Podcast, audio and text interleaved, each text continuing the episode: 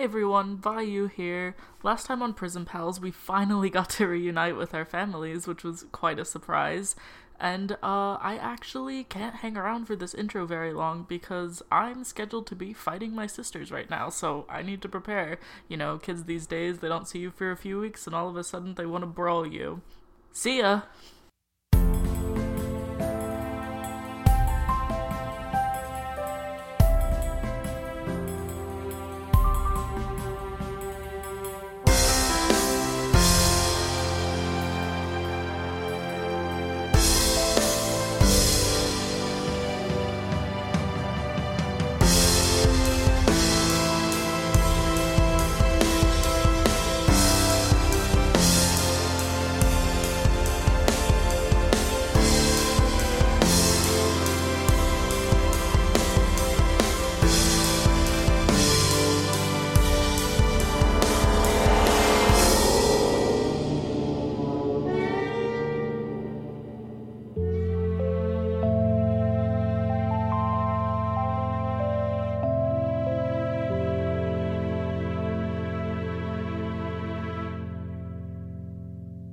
Prison Pals, Prison Pals, we're recording Prison Pals. Ba-da-ba-ba. Last time, our characters got to spend a little bit of time with the people who came to visit them. So Holland spent time with Floor, Vayu spent time with Amala, Freya, and Rhea. That's a lot of Ayas, I just realized. and Ghibli spent time with Miss Ethel. Towards the end of these events, Gibbs actually discovered the book series called the Novaloxor series, which talks about several things that seem very familiar, including something known as a nanomorph, which from Gibbs's readings seems to be the gray uh, the red orb that Ghibli had found. They have gone to the library to discover the rest of the series and are planning on reading those. For Vayu, Vayu was challenged by their sisters to combat to see who could kick whose butts. And I believe some chores were placed on the line. And then for our good friend Holland, Holland lost his third level spell slots as Travaine informed him that the Prophet of Dust was now in Malra we're gonna do a kind of minor time skip. Vayu, you are back on the campus of the Platinum Ambitions. You are in a training room, training room L for loser. Heh I'm kidding. Training room L, and you are facing off in a match against your sisters, Rhea and Amala. They both stand before you, poised and ready to fight. I need you to roll me initiative. I'm not gonna lie, I thought we were gonna duke it out in the park. You were just like, we're gonna fight in the middle of the city. Just like, here we go. First roll of initiative was a crit fail. Honestly, rip. It makes four? Ooh, spicy. Oh, I don't know. Maybe they'll roll a negative two. So, you are in a training room. You are currently standing on one of the training rings. It is a raised platform about 30 feet by 30 feet. You are in one corner while your sisters are in the other corner. Um, they've kind of been whispering back and forth to each other very quietly, trying to come up with a plan, staring at you, going back and whispering about their plan. And they both turn to face you taking a offensive pose. And your mom says um well be careful. No one hurt anyone too badly. And i guess fight? And as soon as she says that amala runs forward about 10 feet towards you and she puts her hands together in front of her and begins to focus. And these little jolts of energy begin to appear in her hands. And does a 17 hit you? Unfortunately, yes. Unfortunately, yes. Okay. That is going to be nine lightning damage RK. As your sister pushes this lightning away from her and it strikes into you. And then it's just connected to one of her hands and she just holds it focused on this lightning bolt. Um, up after that is Rhea. Rhea sees what your what Amala has done, and she runs up and pulls out a dagger to try and strike you with it. Does I'm assuming a 22 hits. What if I said no? You'd be I'd be very surprised. and then that's going to be 6 damage. And then I'm assuming a 20 hits not natural. Why are you rolling so high? Yes. and that is a five damage. As Rhea takes the dagger, hits you in the side, and then smacks you with her tail. These 10 year olds hit hard. Yeah, they do. Okay, up now it's your turn. Rhea is right in front of you, and Amala is just holding this bolt of lightning in her left hand, and it's just striking towards you still, kind of just. You can see almost a wisp of it in the air. I'm trying to decide how much Vayu would give in and how much Vayu would want to be competitive. Nah, I think I think they were planning on letting them win, but then they kind of went harder than they expected. now they're like, "All right, we're actually gonna fight." Vi was like, oh, they're not playing around. I'm gonna use one of my new abilities. Vayu holds their hands far apart and brings them crashing together to make this giant like wave of air that is thunderous. So you just clap. Yeah, but like epically. it's an epic clap. Anyway, those two have to make a constitution saving throw. Okay. Uh, Amala rolled a 18. Rhea rolled an 8. Okay, so Amala takes half damage. So it's 14 damage. Whichever one of the two saved takes 7. Cool. And then Is that your action? that was the yeah. Okay. Alright. Can I I can use flurry of blows to hit two targets, right? Uh, if they're within your movement, I believe. I have 45 feet of movement. Yes. So you can use one against one of them and use it against the other one also. Loverly. Actually, wait. I'm reading it. No. Because you Cool. did not take the attack action, you casted a spell. Okay. So basically, you have to make your four attacks for it to be Flurry of Blows accounting. Oh. Okay, then I will just end my turn there. Up now is going to be Amala. Amala still has this sort of wisp against you, and she twists her arm in the air, and once again, that same lightning travels down this wispy path, striking you again. You're gonna take seven lightning damage from that. Vayu's not very good when they don't have Holland to heal them.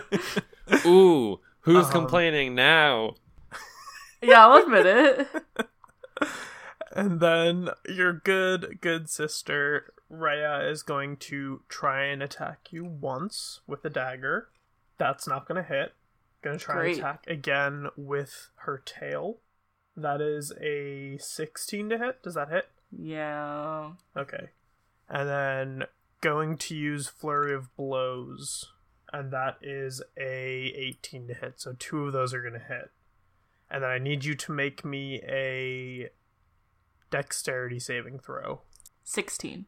16. Okay, you passed the dexterity saving throw, but you're going to take 8 bludgeoning damage as she strikes you with her tail, then turns around and elbows you in the stomach. Zoink, Scoob.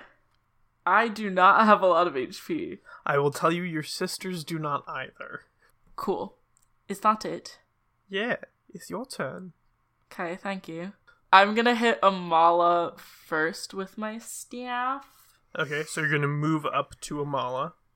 Yes. Uh, you will take an attack of opportunity from Rhea if you do that, because she's Oh, right I didn't- against you. Then I'll hit Rhea first. Okay, alright. I can't. It What'd was. you get? It was a crit fail. Um. Ooh. Clearly, I- fate is saying don't beat up your sisters. Yeah. Are you gonna do anything because it's a crit fail? No. Oh, cheers. This is a sparring match. I'm not going to be like, and then you break your hand. Okay. Well, then I'm going to try again for. Rhea. That was a 23 to hit. I will tell you that that's going to hit her. Wow, really? Cool. Yes. Um, Her AC is not 24 yet. that's his 7 damage. 7 damage? Okay. And then I'm going to flex. I'm going to use Flurry of Blows.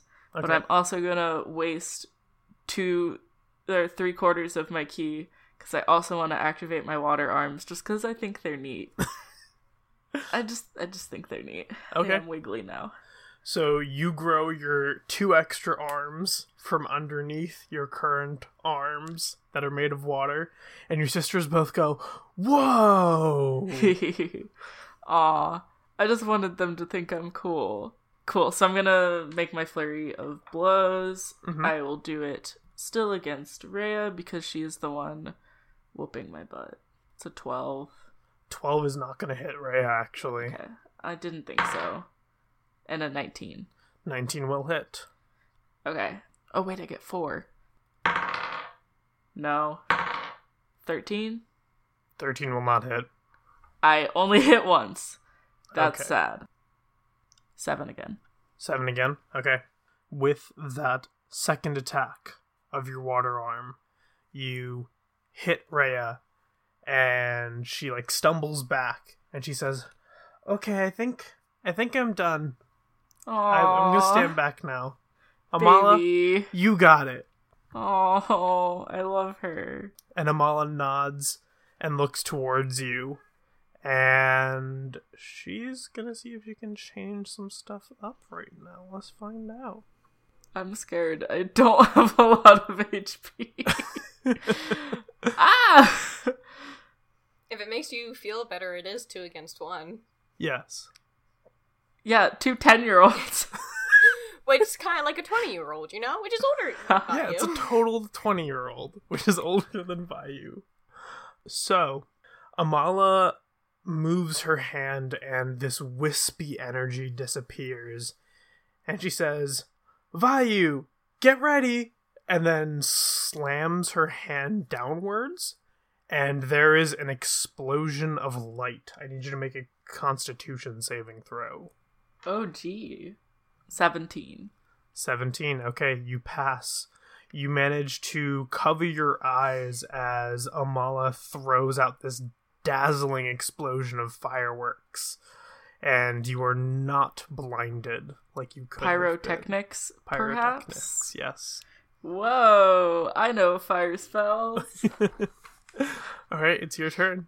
okay, question. hmm My arms, can I use them in unarmed attacks, or are they only really useful in flurry of blows?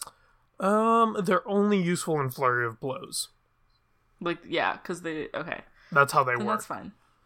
They cool. basically increase the number of flurry blows you can do.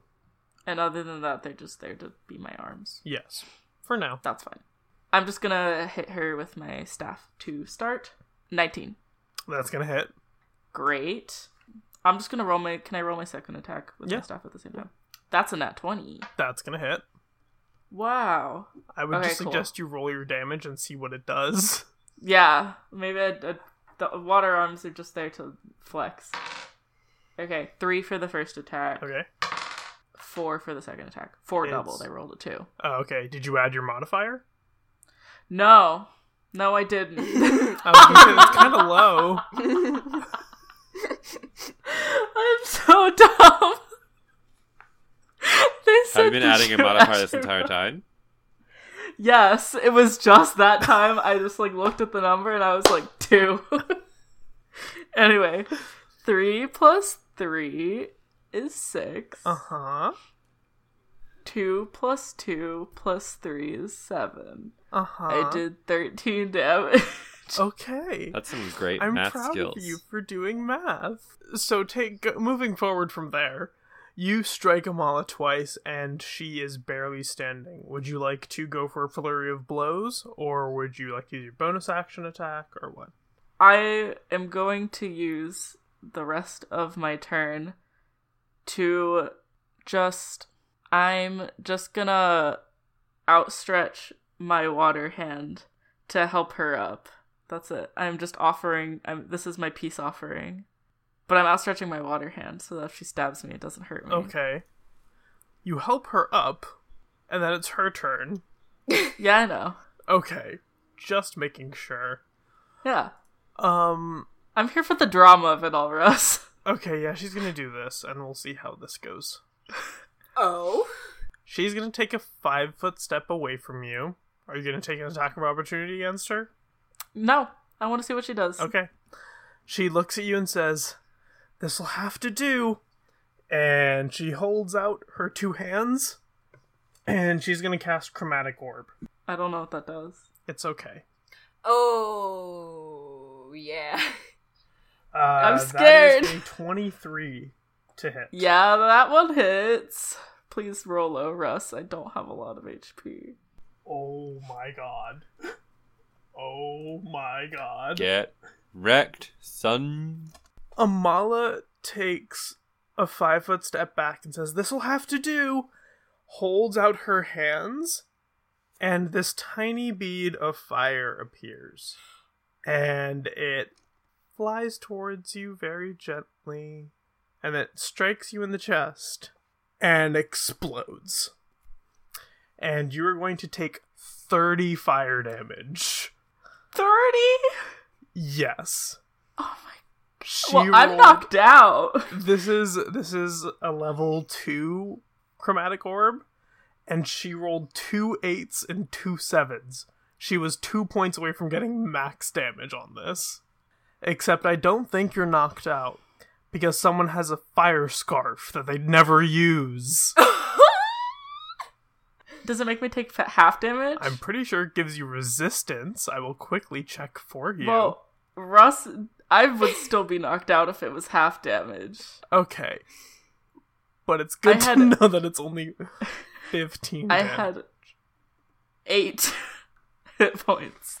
Never mind, you're resistant to cold damage. My apologies. Yeah, I didn't think I was resistant to hot damage. Not saying I don't. I Mhm. I still don't use that scarf. I always forget it exists. But I didn't think I was resistant because then I would have remembered it when we were in a Yes. volcano. Anyways, this burst of flame just like explodes in your face. How does Vayu react? they just uh, i'm gonna say they got knocked on their butt and they just like sit there staring at amala for a, a good minute and they kind of shake their head there la- and laugh and they're like how did you learn to do that I'll be honest, I didn't think it was gonna work. It worked all right it worked a little too well you should um use it sparingly Why? Because I think it worked pretty well. She sounds like Gibbs. Well, okay, it worked well, but I'm just saying that I don't think you really have a need to go around exploding things in people's faces very often. There is a time and a place, and I think here is a great time and place. I just think that you shouldn't flaunt that ability, you know? Counterpoint. If I explode things, then I can become the Fire Queen. you you do make a good point with that. You know, I'm not gonna stop you if you do want to become Fire Queen, but I encourage you to take baby steps towards that and not like explode a whole place and then be like I'm the Fire Queen because that could lead to a whole lot of issues. Impressive though. So what you're saying is start at Fire Duchess. Yeah, I think I think we should have realistic baby steps. And Rhea runs up and says, Yeah, and I'll be the chief advisor. Uh, Vayu Vayu like reaches a hand to her to like shake it too. Mhm. Said, "Good match, good match for you too. You and that little knife really kicked my butt." Which means when you get back, you have to do our chores. Yeah, I guess that was the deal, wasn't it? Yeah. All right. Well, a deal's a deal. When I get back, I will do your chores. And they say, which should be like right after this week. Russ, you put me in the worst positions. Um, I. Do we want to end the scene there? We can end the scene there. You know what? Yeah. Okay, Yeah. we'll end the scene there. We're gonna cut over to another member of our currently unnamed hero squad. We're cutting over to Gibbs, Ghibli Stern, chilling in the library. Last time you found two more books in the series of Nova Luxor. You were shown them by Quion. What is Gibbs doing? Well, I would assume after getting the next two books of a series that Gibbs would perhaps be reading them. Ooh, spicy, spicy, spicy. Y'all can read. Y'all can- Y'all are literate? So Gibbs is reading. They haven't put the books down, like literally nose in the book, you know. okay. Okay, so there was a mini time skip. Yes. So I'm trying to think of where Gibbs would be right now. I would assume that y- uh, this is my opinion. You can obviously correct me. Because I have two ideas. If you think of one of those ideas, then I'll go with it. My opinion is that Gibbs has probably finished the first book and is just finishing it. I mean, the the second book in the series, which was the Fall of Korb. Yeah, the dis- Krob. the destruction of Krob. Thank Russ, you. Thank you. I I'm took sorry. notes this time, guys. So, the destruction of Krob, the second book in the series. So, I personally think that you've just finished the second one, but if you have another idea, please feel free to share it. You did not answer what I was considering. I was just considering like where Gibbs is actually physically reading these books. Oh, physically. physically reading, I would say in the library, because I don't think that Gibbs would go through the process of going back to their dorm room.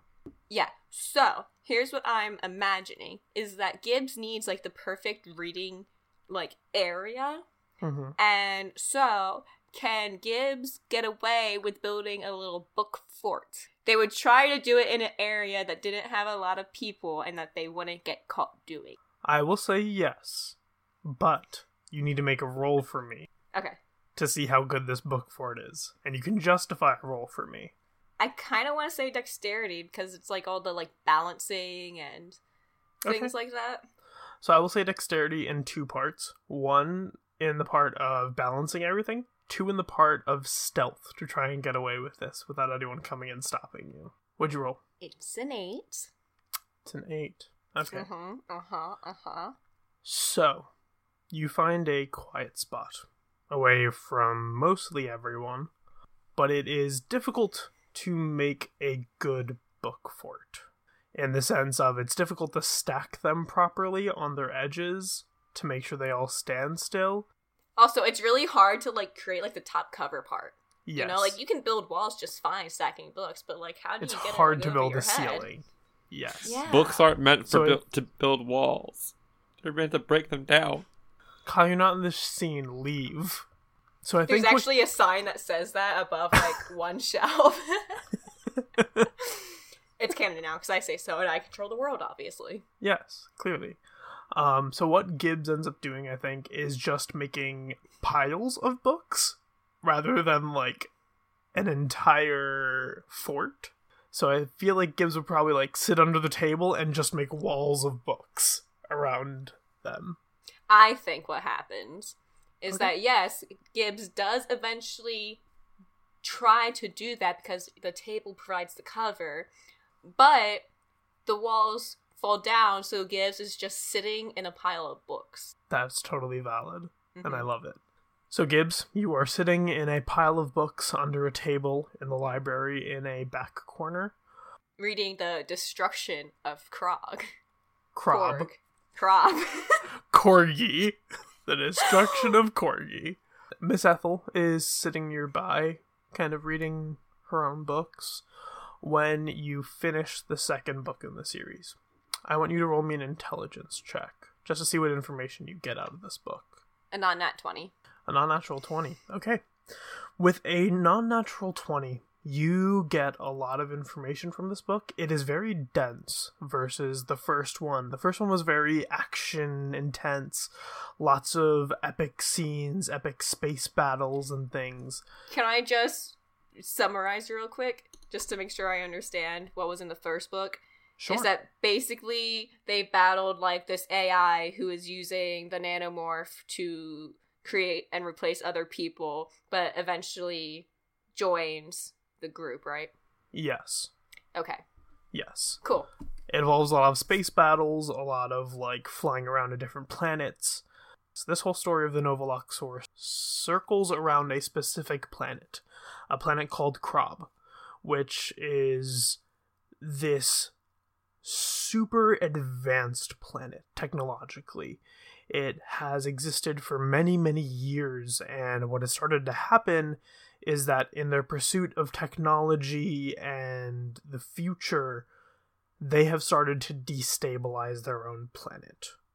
And this is much more of a sort of political while also sci-fi kind of story in the sense that the people of Novalaxor are attempting to save the planet while the rich, the wealthy, those in power are helping move it to its its its own destruction and inevitable end while preparing themselves to escape safely. And the story actually ends with the planet being destroyed. The citizens of Nova Luxor fail to save it, but what they do is they take the poor, the needy, the people who were left behind by the rich and wealthy, takes them onto their ship and helps introduce them to other planets, other communities where they will be welcomed.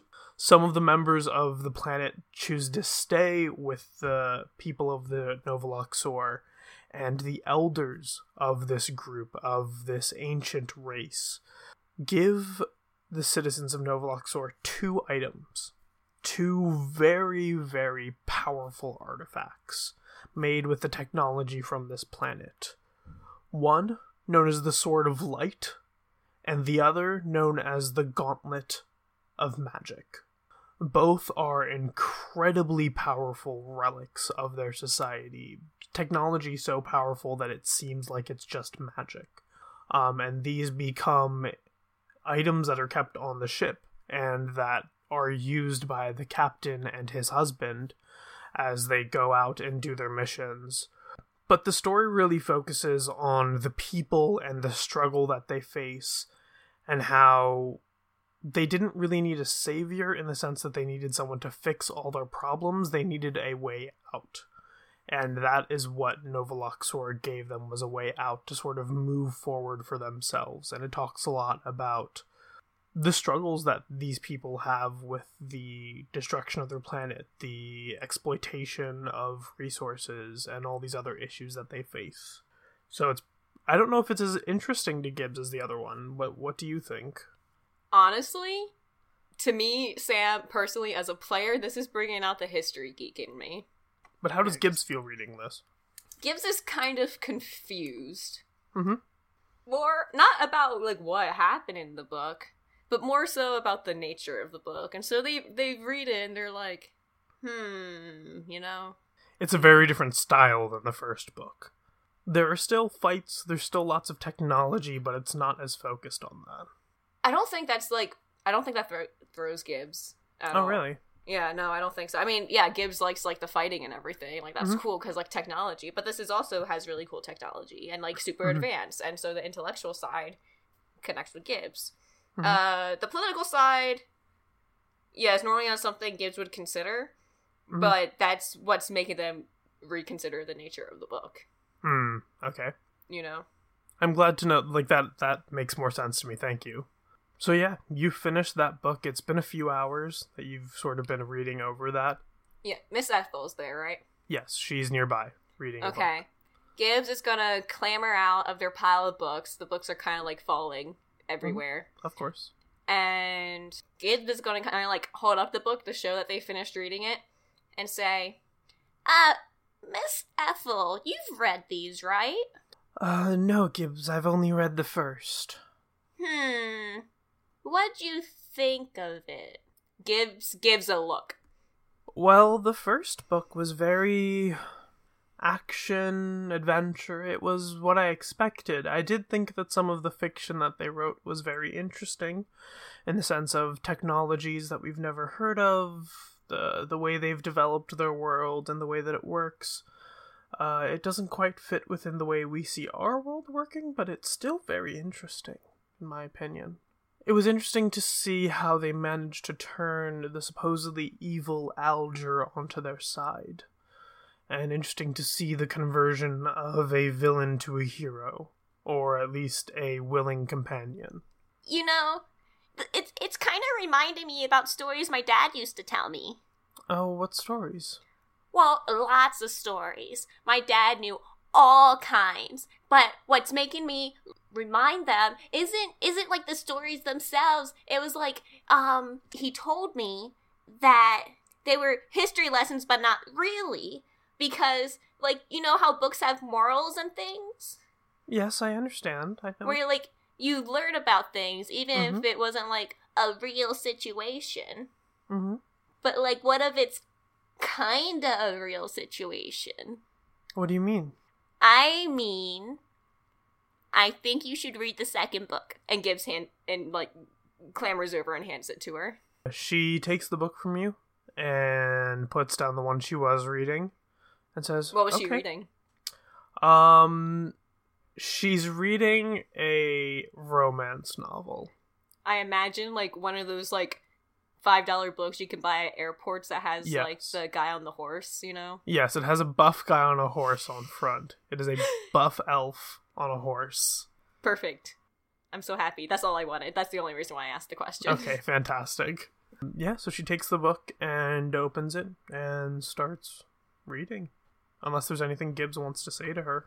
No, Gibbs is just going to go read a third book. Okay. So Gibbs, you go over to read the third book. Roll me another intelligence check. It was twelve. 12. Okay. Yeah. Which I'm sad 'cause I feel like Gibbs is like focusing extra hard now after the connections they're making. Mhm. You have inspiration you could use, depending on how feel, many like you I, have I left. feel like Gibbs is literally inspired right now. Yeah, that's totally fine. Okay, that's better. That's 15.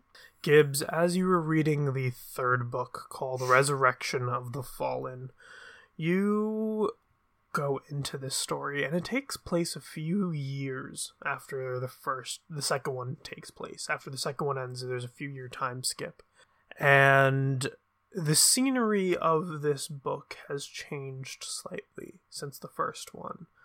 Whereas the first two were very hopeful, fighting for the future, fighting for good, this one takes almost a darker tone in the sense of there's less hope in this book. It is less about fighting for goodness of people and more for just fighting to make it through the day. It is a slogfest of a battle between two opposing races, which two opposing star traveling races, which the Novaloxor gets sucked into. And it is a lot of back and forth between which side is right and which side is wrong, and between morality. It is a lot of what does it mean to be good, what does it mean to be evil, and going through these sort of paces. And the thing that sticks out is that Alger plays a larger part in this book than the second one. Alger was present in the second one, but didn't really do much interactions. In this book, Alger plays a bigger part.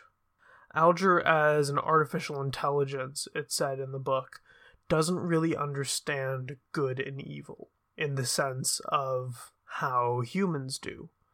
Alger understands directives, instructions, orders, but not morality.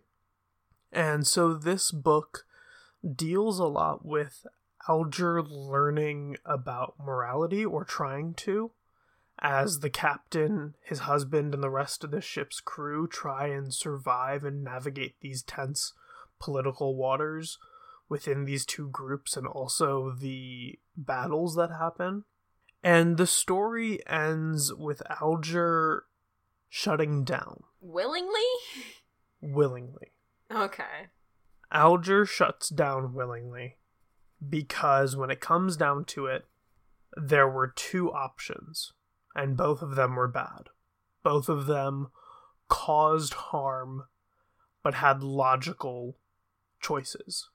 And so Alger, trying to understand good and evil, made a third choice and shut down, leaving this choice of what to do up to heroes, up to people, people who could make that choice, who understood the depth of emotion, the depth of morality, the depth of ethics to make that choice.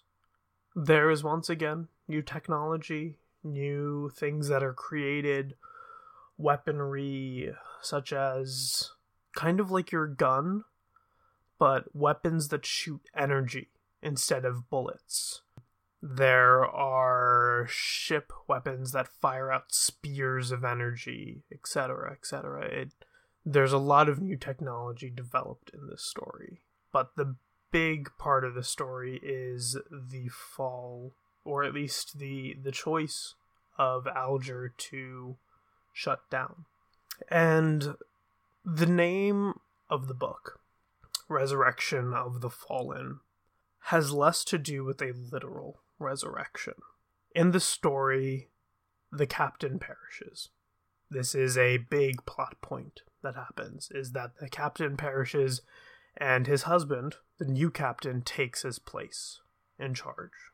And while Alger is struggling with morality, the new captain struggles with mortality, with the end of life, with the pain, the grieving, and eventually comes to the realization that the best way to bring back someone you love is through the actions you take and through embodying their message and their actions in your own. And that is where the title comes from. I apologize, this got really heavy. I am like so into these books though. Um yeah, so that's the information you get from the third book and the currently final book. Kwion had said that there is supposed to be a fourth book in the works, but you don't know anything about that. It's not out yet. How long ago was that third book published?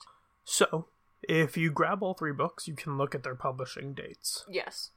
They were each published by D.B. Arlo. The first book was published 100 years ago. The second was published 45 years ago, and the most recent one was published 5 years ago. Okay. Gibbs is unusually and uncharacteristically quiet and contemplative as they crawl back into their pile of books. Okay. Holland. What's up? Holland, during the last session, uh, you felt a change in the air, the change in Forge's relationship with you, and you lost access to part of your divine spells. Our good friend Trevane informed you that this is due to Dust, or at least the Prophet of Dust now being in town. What has Holland done? It's been about. Uh, there's been a little bit of a time skip. We're not going to go through a whole long conversation between you and Trevane over mind messages. So, what is Holland doing? Slash, what did Holland do right after finding Well? Holland can't do mind messages right now. At least he can't initiate them because he lost that aspect. Um, Yes, so I know that. I'm immediately after immediately after that happened, he got like he went completely pale, even though he's already pale as heck. He and Fleur rushed immediately over to Trevane, to the forge, the Okay. temple. And you took Quinn with you too? Yes, yes, we did not leave Quinn in the middle of the streets on her own. Um, so you ran to the temple with Quinn and Fleur. When you two got in there, it was already kind of in high alert. There are people walking around in armor. There's people who look very stressed. Um, you actually see Venra come along, and she sort of. I'd assume you introduce her to Florin Quinn and she pulls them sort of aside and keeps them busy with the other kids and everything, sort of keeping them all together in that courtyard where you all had dinner together, the big family dinner. You are led into the forge where Trevane is, and you can see that Trevane is armoring up. Um, normally he just wears a apron or just like a vest and kind of just goes shirtless into the forge and just does his work and doesn't really care. Now he actually has armor on. He has plate mail on. He is these two gauntlets that look very strong. He has a forging hammer on his back. He has a longsword on his side. He has a battle axe on his other side. He is geared up. Love it. Uh, Trevane, is everything okay? I'm unsure on that, Holland. I'll be honest. Um, normally it's a bad sign when Omen comes. Their name is Omen? Her name's Omen, yeah. She's just the prophet of dust, right? Or is she something more? Her name is Omen? Uh, Omen's the name that she's chosen. Uh, she is the prophet of dust, but normally if Omen shows up somewhere, there's a reason for it. And it's not always good. Like what? I've I think I've met her before. Omen? Really? She took one of my friends. We'll, we'll get back to that. But if Omen's somewhere, it normally means that either a disaster is about to happen, a lot of people are about to get hurt, or something big is going to change. Oh, that's ominous. That's why they have that name. So, are you going to go talk to her? Yes, if I can find her. And if I can find her, hopefully that'll be it. We just find her, we talk, we figure out what's going on, but if worst comes to worst, then I'm gonna protect the town. Okay, uh do you feel like this too? Like I feel like very empty right now. It's it's because of Pantheon. There are the four primary primary aspects. You and I serve a secondary aspect. We serve magma, the combination of fire and earth. Dust uses part of forge, earth and air. When they both exist, our powers sort of go on the fritz. They all exist simultaneously, but not at the same time. It's it's difficult to explain. It's okay. I kind of I kind of get it. Um Sort of like uh you're pulling a rope at two ends. so she also when she came here, she also lost some of her power too. Yes, she should have. Okay, that's good. That's a little reassuring. It's not like she's like draining it from us and we are slowly losing our life force. Nothing quite that bad, but I'm just hoping that omens come to provide balance or to fix an issue and that there's nothing bad on the way. But we need to find her and we need to talk to her. I'll come with you and, and help or like just I don't know, just be a second person there for you. That'd be appreciated, especially with you being a possible trainee. This is stuff you'll have to do in the future. Yes, yes it is. Okay. Still thinking on it? It's been a day. That's true. Can't hurt to ask. Alright, so you and Trevane head out. I would like you to make a survival check, and Trevane will also be making one. To, to survive, just to walk out into the streets and survive. It's more like tracking, but okay. It's an, I got an 18. Give me your sass. I got an 18. An 18. Okay. What is with you and rolling higher in survival checks? Because I have a plus 3. I'm wise. Okay. So you and Trevane walk through the city, sort of patrolling, and Trevane can almost feel the pull of like when his energy lessens. And so can you. And for whatever reason, you're more attuned to that feeling versus Trevane. And the reason's probably something to do with the fact that Trevane has so much energy from Forge that when a small piece of it is missing, it doesn't really seem like anything's happened. Versus for you, with you have less energy, anytime a piece of it's missing, you can feel it. Or a piece of it feels like it's being pulled away, you feel that change. And you two end up in an alleyway near the sort of upper district of Malra, near the wealthy district. And you don't see anyone in this alleyway. But what you do see is a fine trail of dust all over the ground in this alleyway as if it hasn't been walked in in years. As if no one's cleaned this alleyway, no one's been through here, not even a single animal, a cat, a dog, anything. And you come into this scene. I think we found her. What should we do? Trevane looks at you and says, We should look, see if we can actually find her. She's probably hidden right now. Can we just follow the dust, or is she amongst the dust? Is she the dust? Looks around. It's possible. If I Some of us have interesting abilities because of our gods. can you turn into lava? No, but I can turn into the lava creature which you've seen. Oh yeah, that thing. That that was spooky. Yes, spooky is one word for it. Um, hello, Omen. I want you to roll me a perception check if you would. I cast perceive at ten. Better than Trevane. Trevane, are you okay? You're a little sidetracked, I think. Uh, Trevane just looks jumpy. Trevane just looks like he's too wound up from whatever's going on. And you both don't notice when a figure appears behind you. And you hear, Ahem. Boys? Do we turn around slowly? Yes, turn around slowly. Like hands up, or like, are you okay? I think we're fine. Okay. And Trevane slowly turns around, putting away the forging hammer that he was holding in his hand. And you both turn around.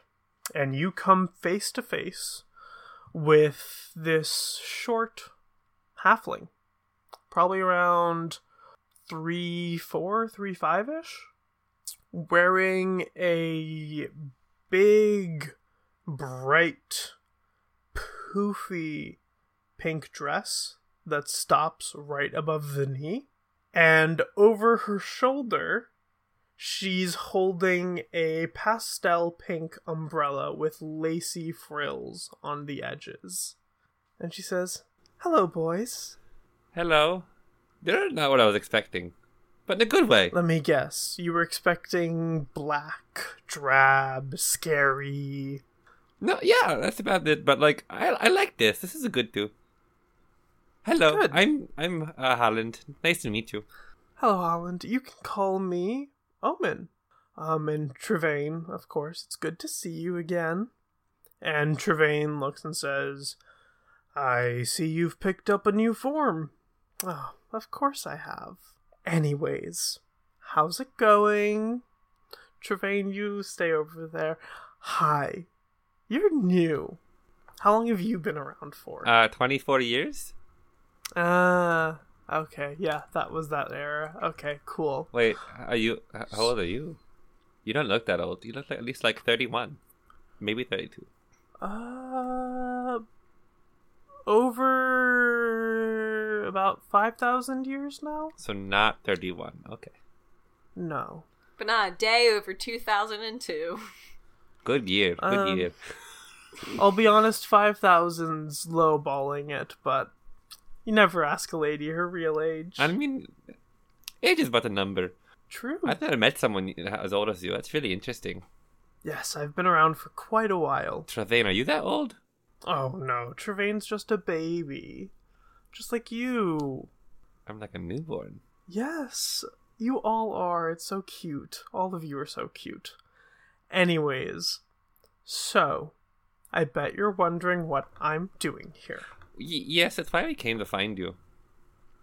Okay, so Dust hit me up and was like, "Hey, Omen, guess what? Some bad stuff is about to go down in Malra, so get there soon." So I came here, and guess what? You have an undead problem. They're just like everywhere. Yes, we. And do. like there are other disasters coming. like what? Oh, I have no clue. You, just know they're coming. Yes. You don't know what they are No. or how to stop them. My goal isn't to stop them. Oh, what is your goal? My goal is to be around to ferry souls to where they need to be. Oh, so like the opposite of stopping them. I mean, I'm not going to cause them. That's not my goal But here. you're not going to try to stop them. Yes, that is correct. Just making sure. Ferrying souls. Great. Yes, it's it's what I do. It's what I've been doing for a long time. 5,000 years? Longer than that. I told you I lowballed my age. I am. How do I explain this? Um, I am Dust's prophet, but there's another qualifier to that. I am Dust's first and only prophet. That's both interesting, fun, and very terrifying. Oh, thank you. You're welcome. I don't actually. I mean, why would you? You're the one. Uh, It's your job. So you know. Yeah, I don't actually die. So what happens is if I get too old or I get hurt, I just come back in a different form. This time it's Kristin Chenoweth. Yes, uh, best friend of Adele Dazeem. Um. So you know about the undead problem. Uh, Yes, And there's other problems that you don't know what they are. You just know they're going to happen, which is great. I think we stopped one of those problems already. well, I'm assuming one of them has to do with the celestial. That's probably a problem. What about that? Oh, there's a celestial trapped in town. What? What? What do you mean trapped? I don't know. It's trapped. It can't get out. It's stuck here. What kind of celestial do I mean? Do you think I go around measuring all the celestials and asking them, "Hello"? Well, I'm just asking. What type of you know, you know, are you know you? the basic info. So, like, do you know what else do you know about? There's a celestial trapped. Like, is this celestial like trapped, trapped, or like hypothetically trapped, or like what is the? What do you mean by trapped? And what kind of celestial are they? Are they like a person like me, perhaps, tra- like a celestial, or they like a like a bigger celestial, like a, Oh. Honey, you don't even rank on my scale of celestials. okay, that's why I'm just I'm wondering. I don't know. You're just a normal humanoid. I- I'm talking about, like, big celestials, like, Interesting. Not feathery wings, like a level above the feathery wings celestial. So, like, the wings are made of light, no. feathery face. You'll probably see them at some point. Great. Um, undead problem. You know about that too. Yes, I can sense them everywhere. Yes, I've had dreams about them. Yeah, there's a lot of them. Did you know that? I saw a, a couple the other night. It's like the town is just sitting on top of an undead factory. It's disgusting. That's also terrifying. So, you're just here not to cause trouble or to do anything bad. You're just here because you think a lot of bad things are about to happen and you want to be here to do your job. That's it? Yeah, really. Okay, so we don't have to worry Um, about you then, right? No, I'm not a troublesome, but I'm also here for one other thing. You say that very perky, but it still scares me. Please continue. I Do say that very perky. Especially, uh, like, so, once I'm done ferrying the souls, then I have to start the second part of my job, which is you're on the job training. I'm sorry, what? Haven't you figured it out yet? Hasn't haven't you had your like messenger come to you yet? Didn't they explain it when you got it? Please, dumb it down for me, please. So, you did something big, something important, and you received a locus. Is that correct? Yes? Okay, cool. So you received a locus. What that means is that you are now in a contest For to become a prophet. Well, the prophet. Trevane, can you uh, uh, uh, contribute to this conversation a little bit? I know you're two people, but Trevane looks at you and says, You have a locus. Holland pulls it out. A, a, a primordial loci. Holland pulls it out. I just got it like two days ago. I didn't know it was a big deal. Trevane just kind of looks at you No one tells me things, Trevane. and leans against the wall and just says, Omen, I think you better handle this. And Omen looks at you and says, Yes, uh, by doing the good deed that you did in faith and in goodness, blah, blah, blah, blah, blah, you have now been entered in a competition to become the prophet. Are there other contestants in this competition? Yes, there's four of you total, one for each of the prim- primary aspects. Do I know any of these people? I don't know. Who do you know? I don't know. Who are the people? I don't know. I haven't met them yet. You're not helpful, Omen. Well, I'm sorry that you haven't been pulled into the dream state yet to meet the rest of the competitors. Oh my goodness. I, the last game show I was on, I did terribly. Oh, this is less of a game show. This is more of a. Fear Factor? Survivor? Big Brother? Uh, you could call it more of a kind of survivor kind of game. Oh gosh, I don't like Jeff. Because we're trying to determine who becomes the prophet of Pantheon. Wait, not just Forge? Oh no, that's that's that's easy pickings. No, we're talking about the prophet of Pantheon, the total. I'm sorry, what? You are one of four people competing to become the prophet of Pantheon. Since when does Pantheon have a prophet?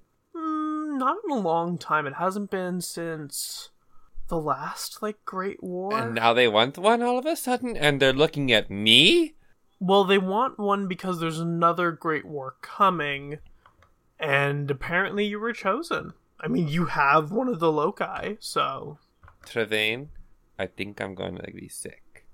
Train just comes up and pats you on the back gently. It's been a day. It has been a day. And the person who gave you this didn't tell you anything about this? She was very ominous and very vague and just said, You need to find three more and an amulet to go with it. That's all she said. That's it. That's all she said. I didn't know there was anything kind of responsibility that came with this. I just thought it was like, here's some cool stuff to have. My other friend's got a bubble wand and a chalice, and I get this. Oh, well, I don't really know anything about a bubble wand or a chalice. They're really I don't think they have to do with the competition. I don't think so either. The wand's cool. I kind of want it, but Gibbs would kill me. Anyways, unimportant. So, after the disaster's done, after I'm doing cleanup, then we'll get your on the job training ready so you can be ready for the competition, so you can win. Um, myself and Trevane are your teachers. Why are you one of my teachers? Why not? I don't know. I'm just like, why, why were you selected? I understand Trevane because, like, my connection to Forge is very strong, and Trevane is a prophet of Forge, but why Dust, too? Well, it's kind of randomly selected. Well, I'm kind of glad that you're, like, I mean, you're pretty powerful and old and all knowing, so that's kind of cool. ATS. You know, it's not nice to call a lady old, See, old isn't an but insult. I am powerful. Old isn't an insult, it's just a descriptor. That's fair. Anyways, I really should be going. Is there anything else I can help you with? Like anything going on that you need You advice on? You don't do hugs. I think Trevane's the hug one here. I'm gonna get a hug from him. Oh, you want a hug? Trevane, do I say yes to that? Trevane looks at you and says, "I don't know. Omen, if I hug you, will I die? No.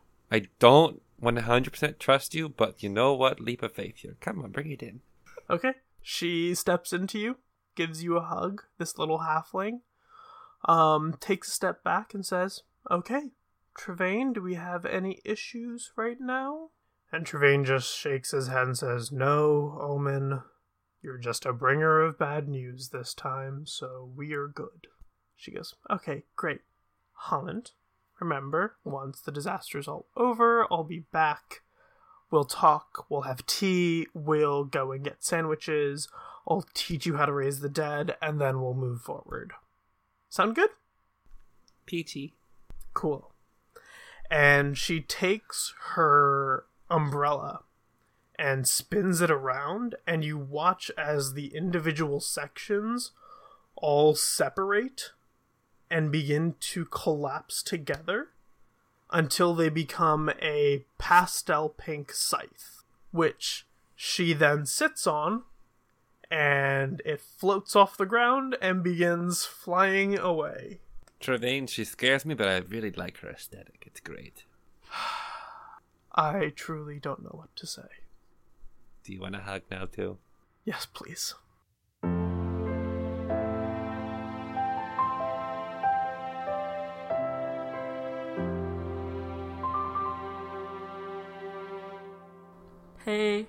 It's me, Ollie. Welcome to the outro. I feel like I haven't done one of these in forever. It's been like, I don't know. It's been a hot minute, at least from my perspective. I hope you enjoyed the episode. I haven't edited it yet. Uh, this is past Ollie, so I can't really tell you what happened because I don't remember because I I haven't edited it edited it. That's really hard to say. Anyway, um, so if you liked this episode and you like what we're doing, consider following us on Twitter, which is Prison Pals. You can also support us on Patreon, which is also Prison Pals. Uh, join our Discord, talk to us. We're friendly. The link is on our Twitter, I believe. Um, I don't know what else I'm supposed to promote. So here's the artist spotlight. Hello, everybody, and welcome to this episode's Artist Spotlight. The artist we are spotlighting today is a bit of a jack of all trades, which is really exciting. Her name is Katie Knox, and she is an artist, illustrator, podcaster, and, as she likes to put it, a professional goober. She also likes uh, doing storyboards and video editing. She can make music videos uh, and edit for Nerdification Media. So, really, a lot of different outlets, which I appreciate because actually, video editing and animatics and storyboards are something I'm looking into pursuing. Uh, so, I might actually go and explore more of her work and see what I can learn from her videos myself. But anyway, with all of this diverse uh, content that she creates, you can find it all on her website, bonesmakenoise.com. And you can see everything really neatly laid out there from podcasts that she's been on to a page of her illustrations to examples of her video editing to an animatic that she made. Um, and it's really easy to navigate, very uh, professionally done, I believe. Uh, so I definitely recommend checking that out. You can also check out her work on Twitter, Etsy, Tumblr, and Instagram.